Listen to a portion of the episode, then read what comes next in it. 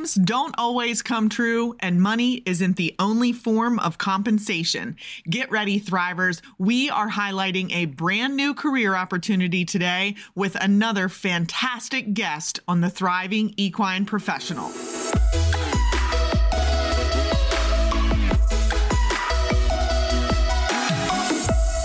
Hey, friend. Welcome to the Thriving Equine Professional. Are you wondering how to make connections to build a career in the equine industry? Not sure where to look for the support you'll need to land a dream job? Maybe you're feeling frustrated or stuck. Hey, I'm Jodi. I was that girl with no clue how to navigate landing a great career in animal health, but I knew this is where I wanted to be. I look back and cannot believe the roles I've landed and the people I call friends. Inside this podcast, you will meet key connections, build your career confidence, and find the advice you may not know you need. So, if you're ready to grow your career and thrive in a job that you are passionate about, you're in the right place. Get the ponies fed and fill those water buckets. It's time to grow, girl. Thrivers, do not miss out. There are two huge opportunities that I want to make sure you are taking advantage of. The first is Next Gen Equine Vet Med. So, spring 2024, I'm hosting five locations for Next Gen Equine Vet Med. And that means if you are an undergraduate student with any interest in pursuing a career in or around the equine veterinary medicine industry, you need to be at one of these locations in the spring semester of 2024. 2024. So head on over to my website, www.jodispeakslife.com. That's www.jodi,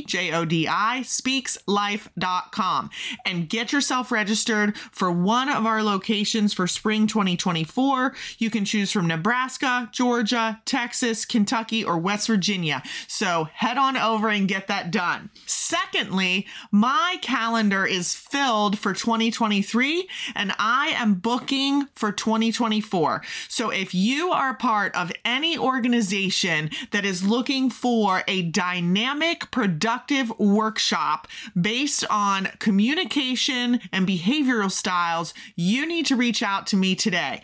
I am having so much fun working with organizations around the country to really drive greater communication, collaboration, effectiveness, and productivity. So reach out today and let's talk about how I can help you and your organization succeed and exceed expectations and goals. So, with that, let's get on with the show.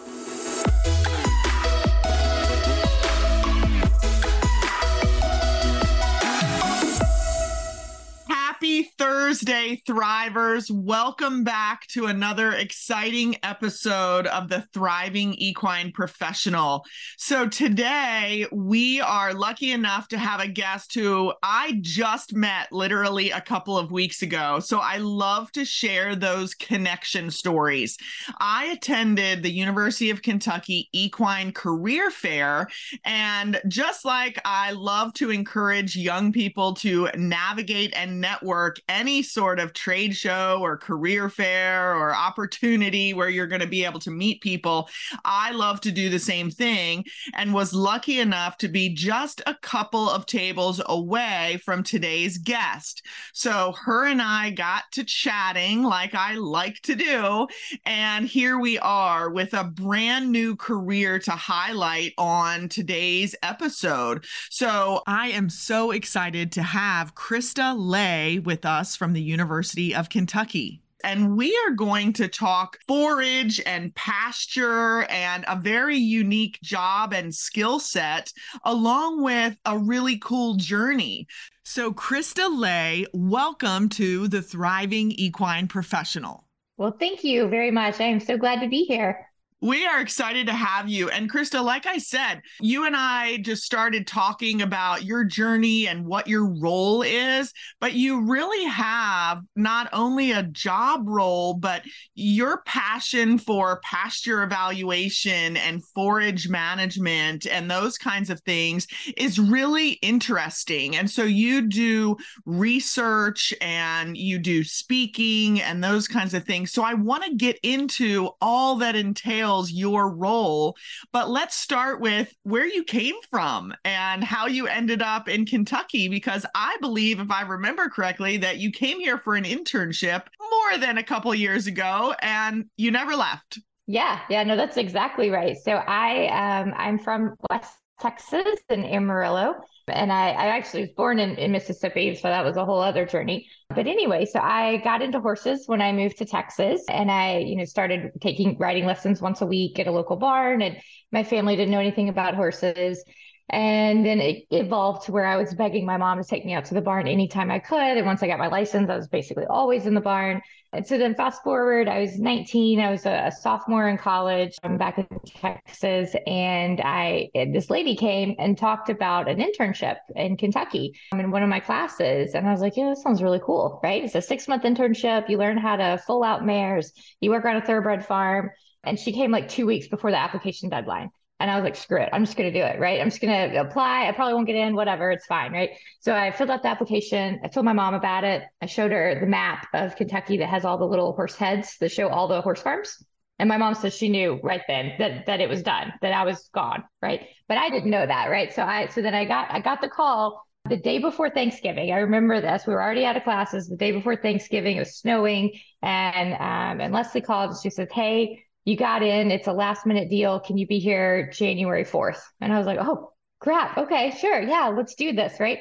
So I, I, came to Kentucky and I swore up and down it was going to be six months, right? I'm gonna I'm gonna do my internship. I'm gonna go back to Texas, finish my degree. I'd never leave Texas. You know, it's my home. I, I, my family's there. Everything. So four months later, I called my mom and I said, "Hey, so I got accepted to UK and I signed an apartment lease. Oops!" And she was a little less than thrilled but she also fully expected it, even though I didn't. But I just, I fell in love with the industry. I fell in love with the opportunities here.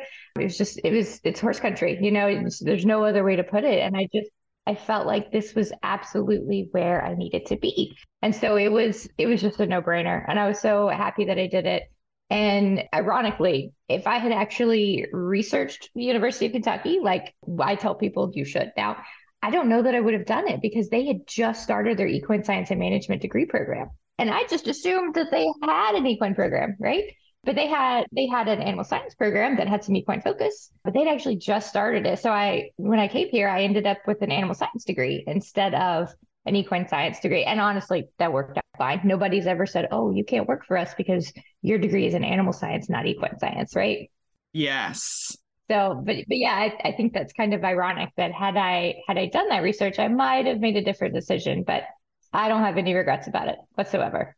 Yeah, and here you are now. Since then, Krista, I also your family moved here, right? Like, did your family follow you here as well? They did absolutely. So I so I moved here and I was here probably 10 10 years or so.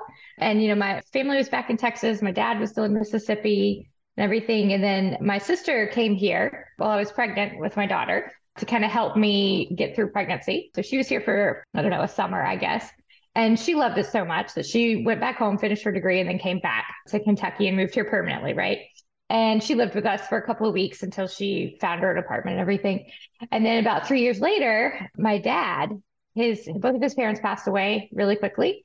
And he said, You know, I don't have anything left in Mississippi. So both my daughters are in Kentucky. So I'm going to go up there. So then he lived with us for a few weeks while he got settled here in Kentucky and got a job and everything.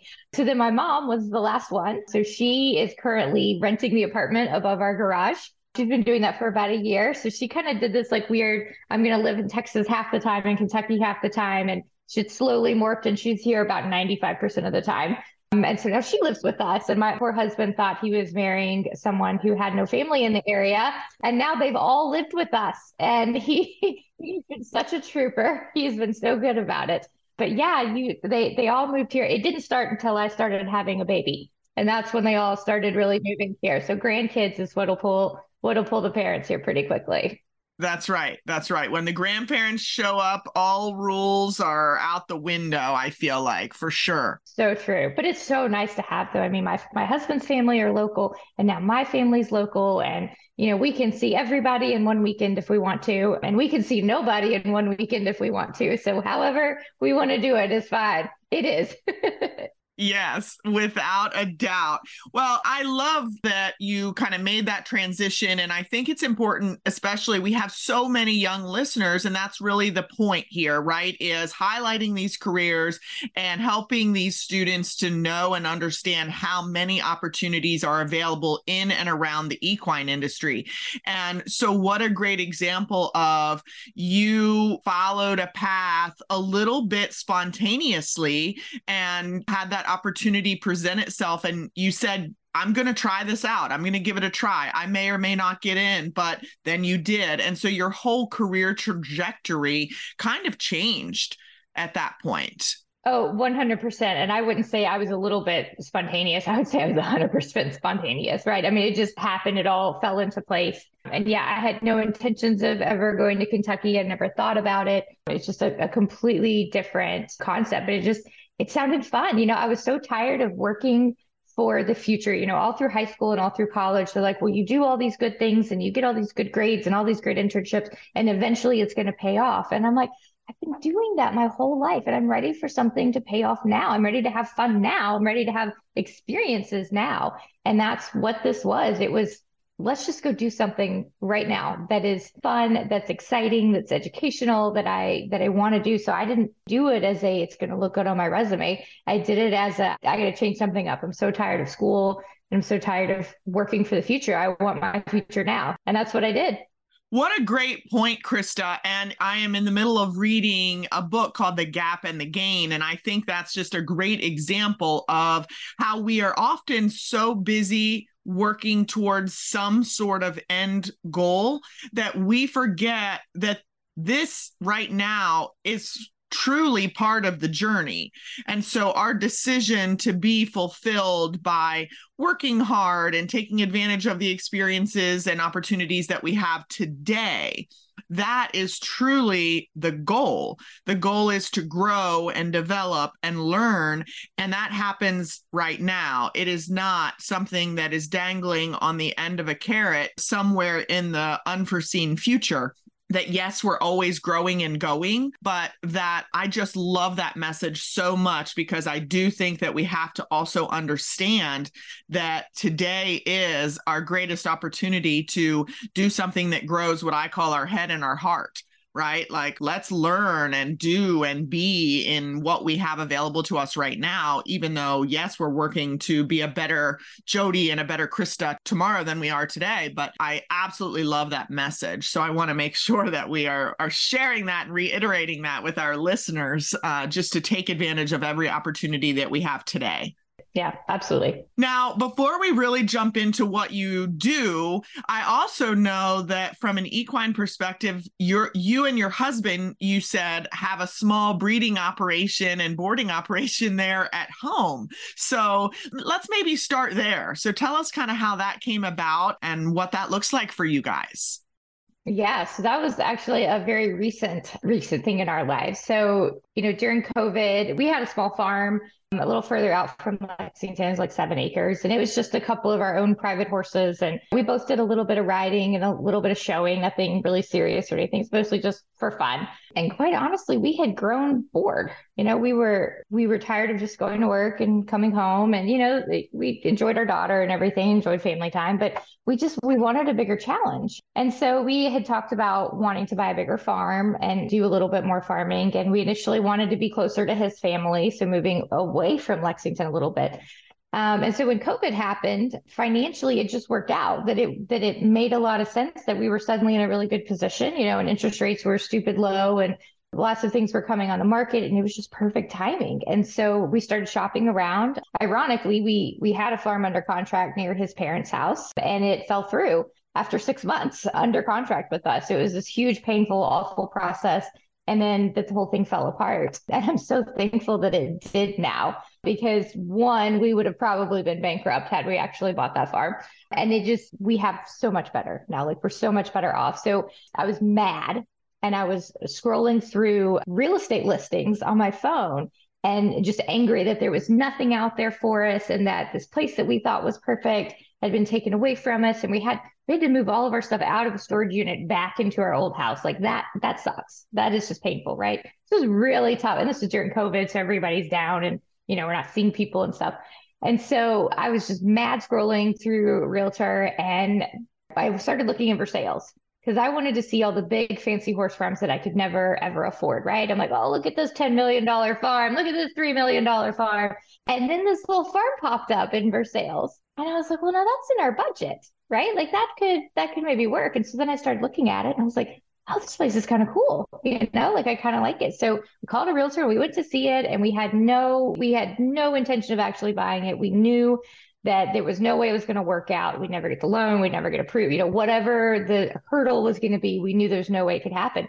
And it didn't, like the hurdle just didn't come. Like we just kept progressing through it. And we're like, this place is perfect in every way. And by perfect, I mean the house was falling down the fences were in ruin. Like we had to come in and basically we got the whole place. But, you know, in that sense, it was perfect. And so we bought it. And I told the sellers right at the end when we were haggling over the last little bits and pieces, I said, look, I'm the only person that's stupid enough to buy this place. So you just need to sell it to me. Right. And they did. they sold it to us and we bought the farm.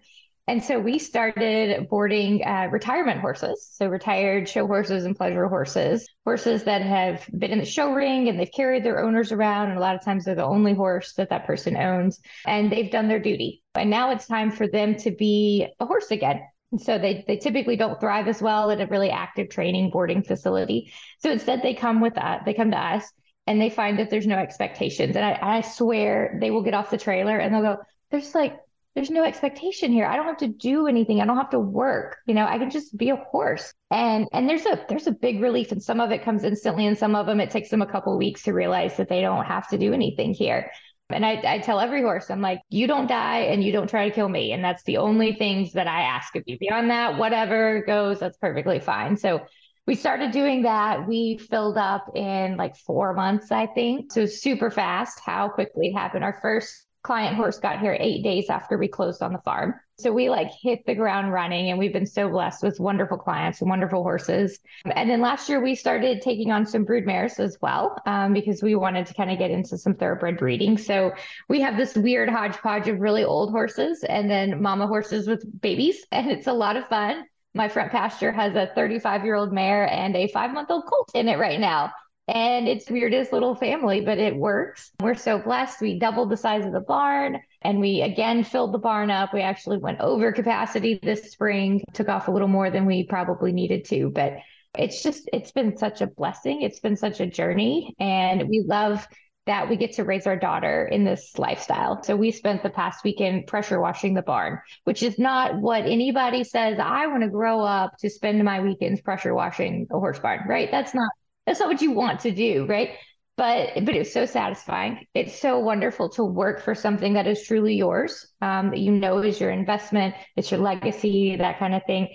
And seeing my daughter out there, and she was out there shoveling poop just right along with us, you know, and she's in her little dress and her little pitty tails out there shoveling poop, right? And just rocking every minute of it. So I, it's that lifestyle that we just enjoy so much, you know, and it's it's been such a blessing. But it's been a very kind of roundabout little way that we came came to be here in Versailles and and are just so glad to be here. I love that. And it's so there's so much gratification and fulfillment. I can just hear that from you. What I share the most is I have a love. One day I will get back to a point of being able to take care of geriatric horses because I there is a spot in my in my heart for geriatric horses and dogs.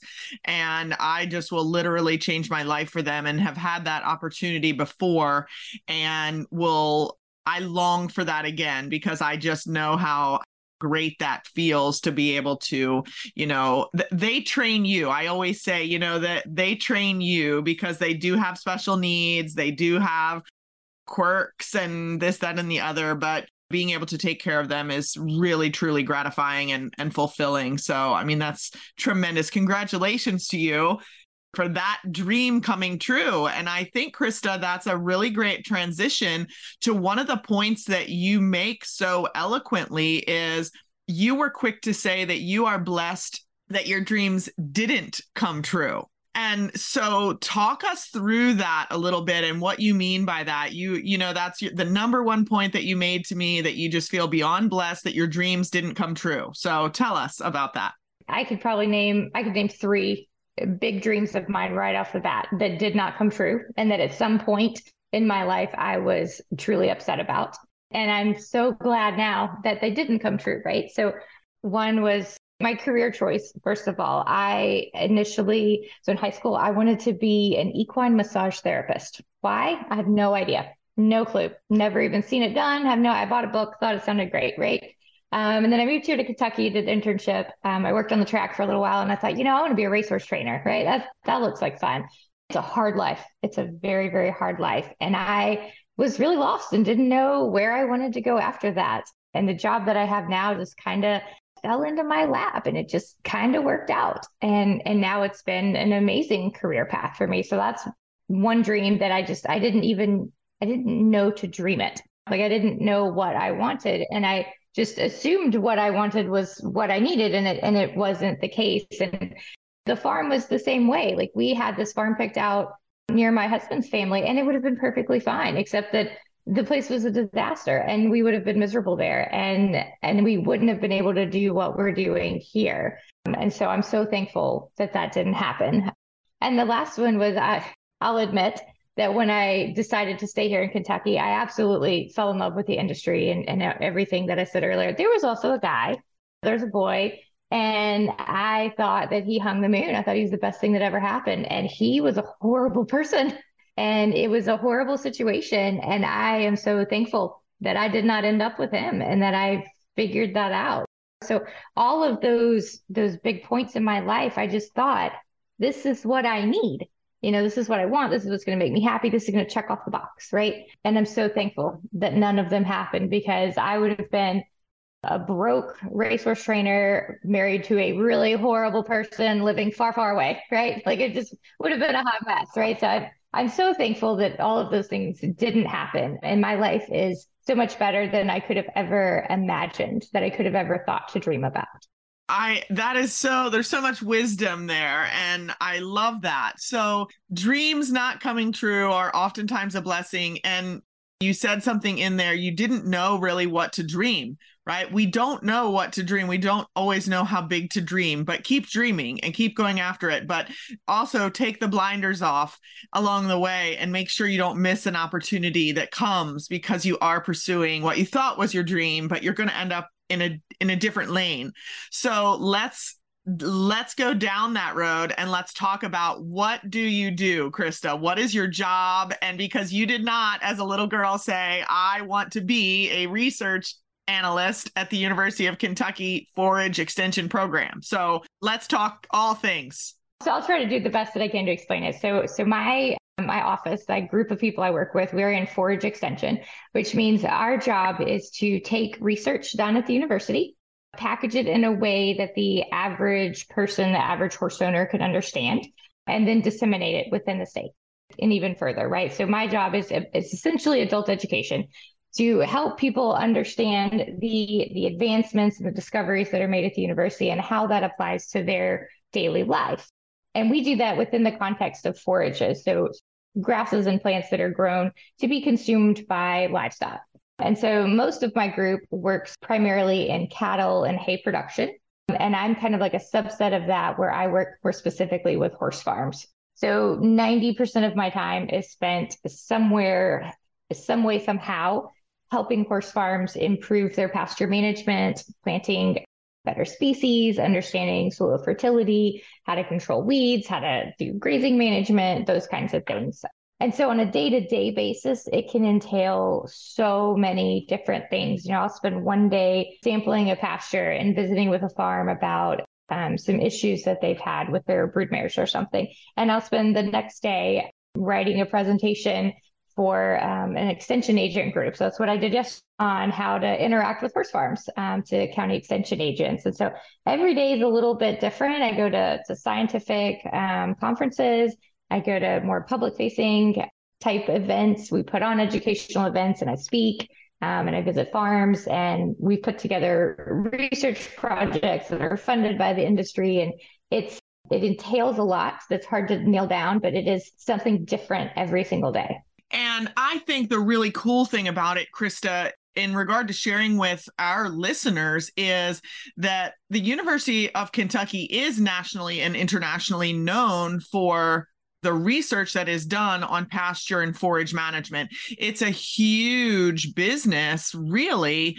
And there's a lot of dynamics involved in that. And the past few winters, as I've gotten to spend time in Florida, I'm originally from Maryland. And then when you spend so much time in Kentucky, I always will say we take for granted the blessings that we have here, right? We can basically put our horses out to pasture 12 months.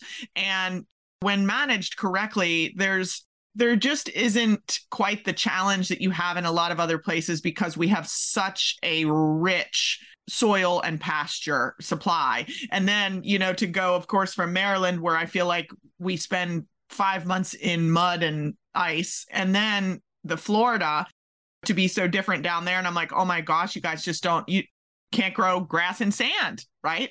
So there is a lot of reputation out there that I think even right in Kentucky we might take for granted what's being done here at the university that is relied on out across the state and beyond to your point yeah absolutely so we are we are so blessed to be here and i don't think i think you're right most of us probably don't fully appreciate the natural resources that are here and it makes raising and maintaining great horses easier because we have wonderful pasture. We're able to graze it so many months out of the year. We're able to put those horses out. We we generally are pretty land rich compared to other areas like Maryland, you know, your average farm might only have a couple of acres for several horses, and those horses are going to spend the majority of their time in stalls or in small little lots and that sort of thing. And and here, most of our horses can spend most of their days out on pasture, um, and so that's a that's a really important thing for us. And then um, because of those natural resources that are here, then all of the infrastructure gets added here too. So we have all the all the big vet clinics and we have a lot of really impressive research that goes on this area and all the best farriers are here. And and you know within the horse industry almost nobody's from kentucky. Like if you talk to horse we all move here right? And we all come together for this great industry. So it's really it's really cool the way that this is how it really truly is horse country. And you can't appreciate it until you see it and experience it. But it it is so much to do with the natural resources that were here long before we were long before horses were here yeah, without a doubt. And so there are students and young people who may be interested in these types of jobs. And certainly we can get degrees in plant science and forage management and soils and those kinds of agriculture and horticulture majors. But to your point, I think this was something you didn't plan for and it happened. And so I think that's an important lesson of your journey and being open to say, this happened by accident, right? No, it absolutely did. So I um I was working at the UK research farm, just taking care of horses on the weekends, you know, student help, nothing exciting, seven bucks an hour kind of thing.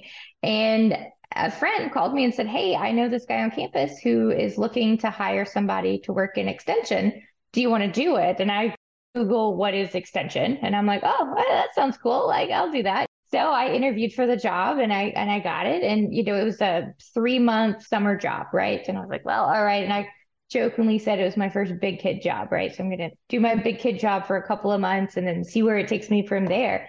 Um, and that's all it was supposed to be for three months. And then three months goes by and I'm still working and I don't really know what's going on. And I'm like, well, he hasn't told me to stop coming to work. So I'm just going to keep going to work. That's the truth. And then about October, I was like, okay, like, like what's up? Like, do I get to stay? Like, what are we doing here? And he's like, well, my lab technician is going to be leaving in January. So, you know, do you want to just stay and take her job? And I was like, great, sure, that sounds wonderful. That that sounds like I'll be able to pay the rent and not go hungry. And I I knew nothing about forages before I started this job. I knew that grass was green. That is all that I knew and everything that I've learned has been on the job training, right? And I I've been able to get my master's degree through this job, and I've gone from you know essentially summer student help that that was unskilled labor, you know, just doing grunt work, to um, you know one of the leading experts in horse pastures in the US. You know, I mean, I, I get calls from states, you know, all over the nation and and I'm asked to speak at all these things. And I'm I'm not bragging that I'm some, you know, amazing, wonderful thing at all, but but I have a lot of experience, you know, and I've gotten to see so many, I've walked so many pastures and I've talked to so many farms and I've worked through a lot of those issues and um, that some of those farms have had. And since I've been doing it for a while now, I've, I've been able to kind of see how how our recommendations have have worked out, or in some cases not worked out and see how, you know, weather has affected pastures. I mean, I've got pastures that I've been walking for 10 years and I know where every little divot is. And I know that that water leaks and that that gate's really hard to open. Um, and there's really good shade on that side of the pasture if you need to take a break. Like I know those things about those fields. And so that's really cool to know that area so well. But it's a job that I don't know that even fully existed. So the, the girl that did it before me was not a horse person. And she, you know, just kind of did some data stuff, but it wasn't, she didn't really embrace the equine side of things. So you, I kind of tell people I kind of weasled my way and made a job for myself. And that's, that's very much what it is. I made a job for myself because I had this opportunity and there was a need and I was supported by the people that I work with. And I even have to provide my own funding. So I have to apply for grants and those grants pay my salary. And so I work to I work to work, right? I have to work to keep my job. But it's so it's so rewarding and it gives me a ton of freedom and and that sort of thing. So and it's ever evolving. So for we're always doing our pasture evaluation program, which is kind of our bread and butter, where we work with horse farms and do a lot of on-farm sampling. So that that kind of maintains throughout. But then we have other things that kind of come and go. So for a long time, we were working in natural resource conservation. Um, and we were really working with horse farms to reduce the impact of, of equine grazing on the, the environment.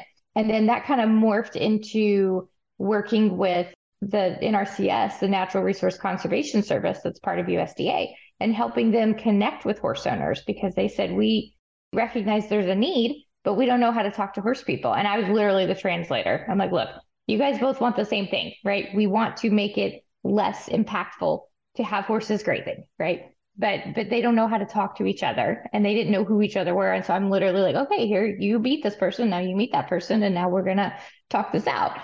And so making those connections you know and now i've kind of morphed more into working with hay producers to produce quality forage here in kentucky for the horse market. So right now a lot of our hay comes from out west and we're trying to encourage more horse farms to buy local hay reduce that that carbon emission from trucking all that hay in and that sort of thing and really support those local hay producers. So it's a it's an ever morphing, changing. There's usually two or three projects going on at one time, kind of uh, kind of job. Yeah. Now, Krista, you mentioned along those lines that you are working to fund your paycheck, right? So I do not want to bypass that point because I think that you are also quick to say we we started with your your real your rule of life that you have been blessed that your all your dreams didn't come true, but you are also quick to say that money isn't the only form of compensation. So I know that's important to you and I think that's something that we need to hear today that when the goal is money we are often left very unfulfilled and we and find ourselves in this constant pursuit of unattainable happiness. And so I do love to talk about those of us who really understand that there are different goals, whether the goal is fulfillment or the goal is freedom or the goal is service, you know, whatever those goals are, we have to choose a goal other than compensation. So, talk to us a little bit about your rule of life, maybe as I will call it, that money isn't the only form of comp. Yeah, I mean that's that's something I believe very strongly that obviously you have to make enough money to pay the bills, right? Like, I mean, that's kind of a basic, but I think there's so much more to a job. And if that position is going to be a good fit for you. So, you know, besides the money, do you have the flexibility? So if if my daughter gets sick tomorrow, there is no question in my marriage who is going to deal with that because my husband has zero flexibility, but I have complete flexibility. I can take off any time that I need to. It's not an issue. I've never been told no, you know, that sort of, I don't even ask anymore. I just tell them I'm taking off. Um, that's just kind of the freedom that I have. I have a lot of autonomy. So I don't go to my boss and say, okay, what am I supposed to do today? Instead, my boss comes to me and he says, okay, what are you up to this week? And I say, okay, I'm going to do these things. And he's like, great, you know, let's, uh, you know, maybe add this or don't let this thing fall off the off the list. I'm like, yeah, perfect. But I, I have so much freedom to decide what I'm going to do and where my interests lie and kind of following that. Even in the funding situation, I do that. So one of the really big grants that we got that funded my salary for five years, my, my boss didn't think we were going to get. He told me not even to apply for it. He said, there's no way you'll get it. It's too competitive. I'm like, well, I think I will. And so I applied for it anyway and I got it. And it was one of the best, best grants we ever had. So having, having that, that freedom, that autonomy to really decide what my path is going to be, where my interests lie, and that sort of thing is so freeing. It's nice to know that it's not always eight to five, Monday through Friday. Yes, sometimes we have an evening program or I have to get up really early to go do something. But sometimes uh, the dog was up barking all night and I just can't be in the office by eight o'clock because I need an extra hour to sleep. Right. And that's fine. That's okay. It's, you know, the work gets done. I'm answering emails and catching up on things and it's just it's just not a big deal. And I think that kind of stuff is hard to put a price tag on. Like it's hard to to say this is worth $10,000 worth of pay, right? Because it's hard to put a, a, a numeric value on those things. And then the other thing is that I don't work for somebody else to make money, right? I work to make the world a better place. And very specifically in an industry that I appreciate and that has made me a better person. And I'm able to give back to that industry. And that means so much to me. Like, so my husband has the polar opposite job. He works for a company, and the harder he works, the more money they make. And it is very strict and it is very structured. And he shows up and they say, you go here and take that and, and that sort of thing. And I I couldn't do it. I just I I don't think I could. I disgruntled, I feel like, knowing that I'm working my life away. And yeah, I'm making a paycheck and that's great. But ultimately, I'm just working for somebody else to cash in, kind of thing. And that's just not fulfilling to me.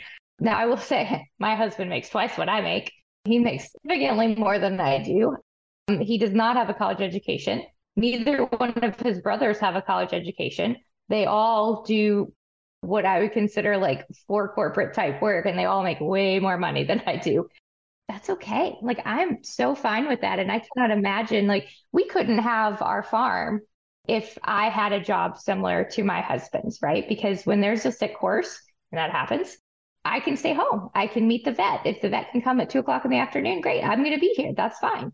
And so we have that that ability, and we could never have this place if we both worked that kind of job like my husband has. So that freedom is so much. And we joke that I'm I'm ruined forever being able to have any kind of real job, right? Because there's no way I could be expected to show up every single day at eight o'clock with like real clothes on, right? There are some days I just need to show up at 9:30 in my yoga pants to my couch and work that way. And that's that's great. And I did that before COVID. Like I was a great work from home a couple days a week way before COVID where it was cool. So COVID just made it easier. so made it more commonplace. But yeah, that that freedom, that autonomy, that ability to to really balance that, you know, work life balance is a really big like buzzword, right? And I don't look at it as having to fit my life around my work. I look at it as fitting work around my life. And that's, I feel like that's how anybody should be, even though most people probably aren't in a situation where that's what they can have. But I very much feel like I can kind of mold my job around the rest of my life. And, you know, yeah, there's some things that I have to make sacrifices and can do. You know, like yesterday there was a, a an equine event that I wanted to go to, but I'd already committed to driving down to Bowling Green and presenting. And so I was like, well, okay, I should do that. But but generally speaking, I can come and go and and that sort of thing. And a lot of the where I, I work in an industry that I also am in personally, then a lot of the things that I do kind of overlap. So I go to the farm managers club meetings. Um, and initially I was paying for those out of my personal account, right? Because I'm going to represent my farm and I put my farm's name on the name tag, right? But I kept running into farm managers who know me as my work through UK. And so they kept asking me pasture questions, and I'm over here giving like herbicide advice, and I'm like telling people when to seed, and I'm like, yeah, I'll come see your pasture next week, and I'm like, I am working here, so UK needs to be paying for this, and so that's something. So now every month, I pay for my husband's ticket on our personal account on our farm, and then I pay for my ticket for UK. And we go and I do a little work and I do a little pleasure and it's all, you know, it's all one kind of molded thing. Yeah, I couldn't agree more, Krista, on those points because I do very strongly believe that A, I'm not a fan of the term work life balance because I think we're past that. It's life balance. Our job, our role as a career person, whatever it is that we do for a job is part of our life, right? It's no different than you're a mom and you're a wife and you're a uh, research analyst those are all roles within our life. So i love that explanation. The other thing that i really that really stands out to me is you know the freedom and the autonomy that are so important to you. I do want to share with our listeners though that you earn that. And while you and i are deep enough into our career that is something that your work ethic your willingness to be the hardest worker in the room and show up and do the things that are not initially required of you. I do believe, and tell me if you agree, that that is really how you earn freedom in a job. Yes, 100%. So the job I have now is not the job I started with 13 years ago, right? So, so 13 years ago, I had to show up every day at eight o'clock with real pants on and do real work. And my boss said, okay, today you're going to do this and tomorrow you're going to do that. And that's absolutely earned. Um, and there's a, a level of trust between my boss and I where I've, you know, proven that I can do these things. Not only that I know the technical information that I can actually give good advice and actually know what I'm talking about, but that I'm also going to do it. And that is absolutely earned because that is not what it used to be. So, you know, when we when we do pasture evaluation, we go out to farms and we bring them a report and we go through the report with them and we kind of explain everything. And initially, my boss would go on every one of those, right? And I would sit back and I would listen and I would watch and I would learn. And then it got to where he's like, Well, do you want to lead this one? And so then I would kind of go through the report and, you know, kind of mimicking what I learned from him. And he'd kind of jump in there on occasion. And then it got to where it's like, okay, well, we need to do these. Can you come to a couple of these? Okay, I can handle that one and that. And and this year, I didn't even tell him which ones I was doing. I would just go do them. And then every once in a while, I'd be like, hey, I, can you just cover this one? Here's the book. Here's the address. Have at it. And so it's very much earned, both from a, a technical standpoint and just a work ethic standpoint. So you can't expect to walk into something like that. You never, I can't imagine where you're ever going to find a job that just you walk into the first day and you have that level of freedom. But because I've proven myself because I've shown that I'm capable of it and that I can do that, then I'm rewarded with what I like to call a very, very long leash. Very, very long leash, you know.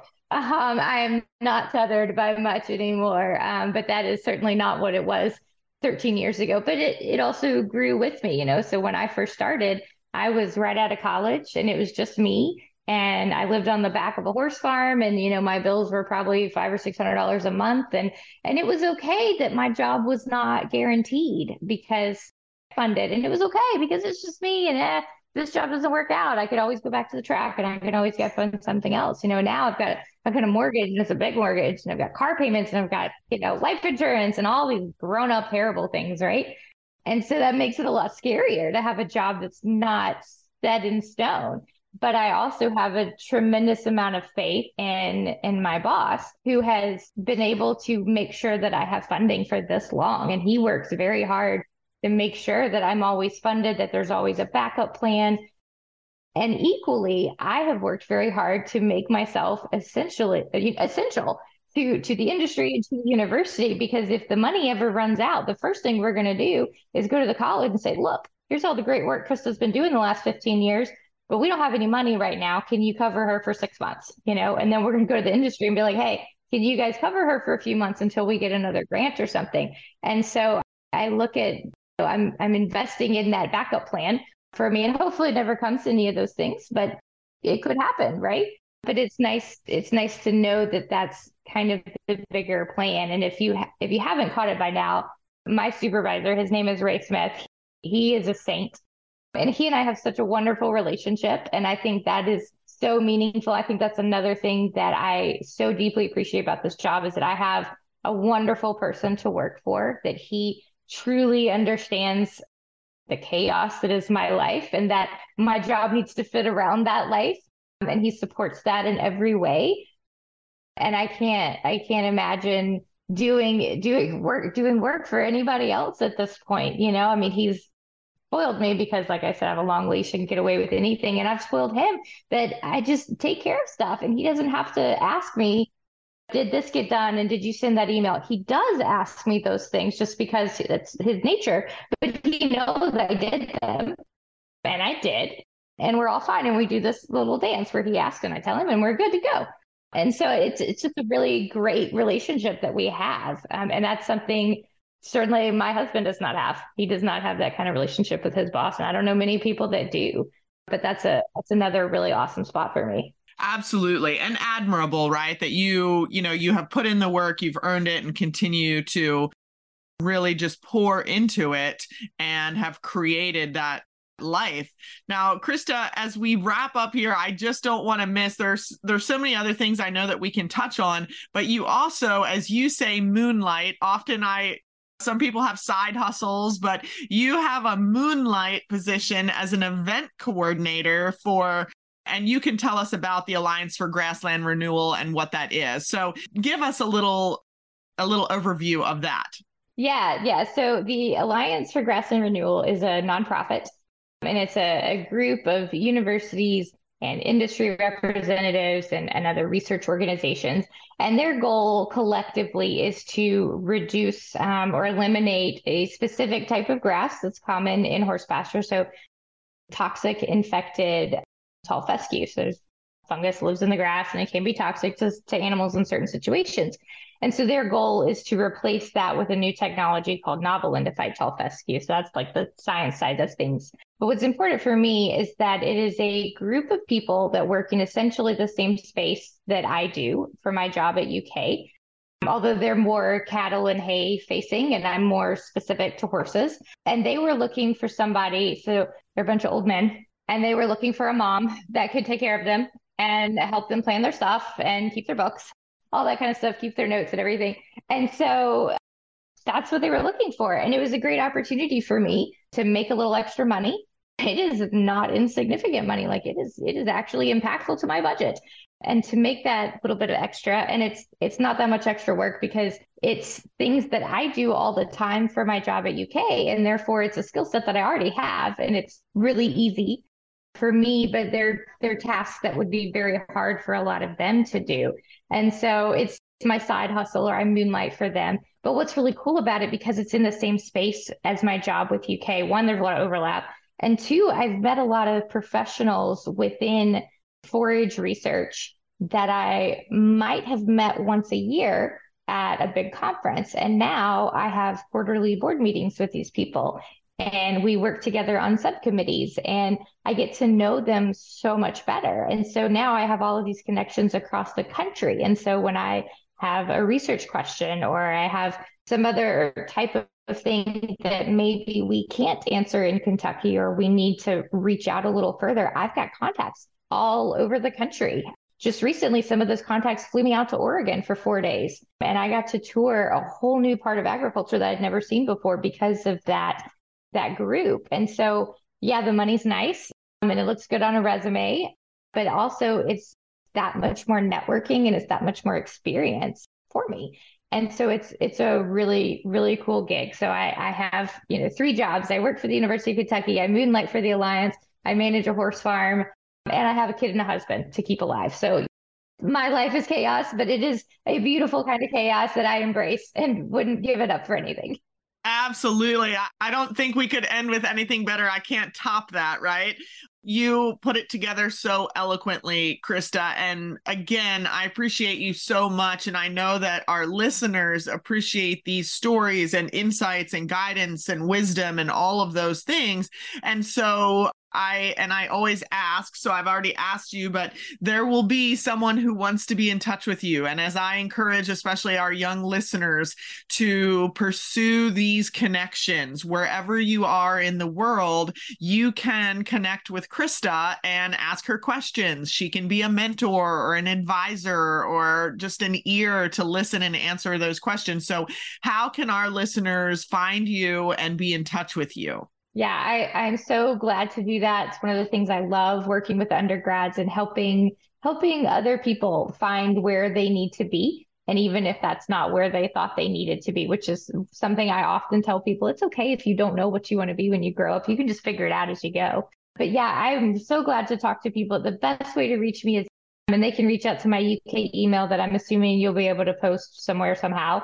So I encourage people to just reach out to me that way. If you find a phone number for me, you're welcome to call it. I may or may not answer.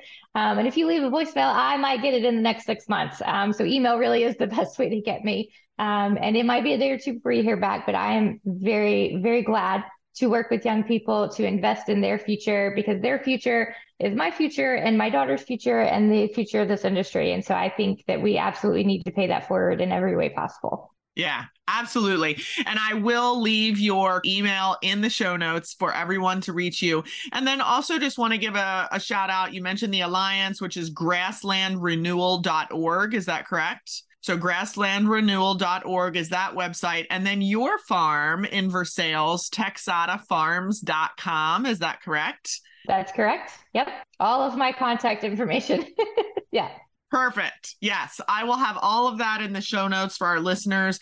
Krista, thank you so much for being a guest. You are truly a thriving equine professional, which is exactly what we're sharing. So, thanks for being here. And I will look forward to continuing to learn from you. And uh, hopefully, I'll, I'll get a little bit smarter about pasture management going forward now that I've now that I've got you on speed dial, right?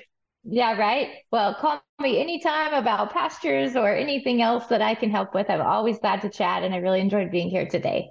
Thank you, Krista. Thrivers, that's it for today's episode. We will see you back here, same time next week on the Thriving Equine Professional. Have an amazing day.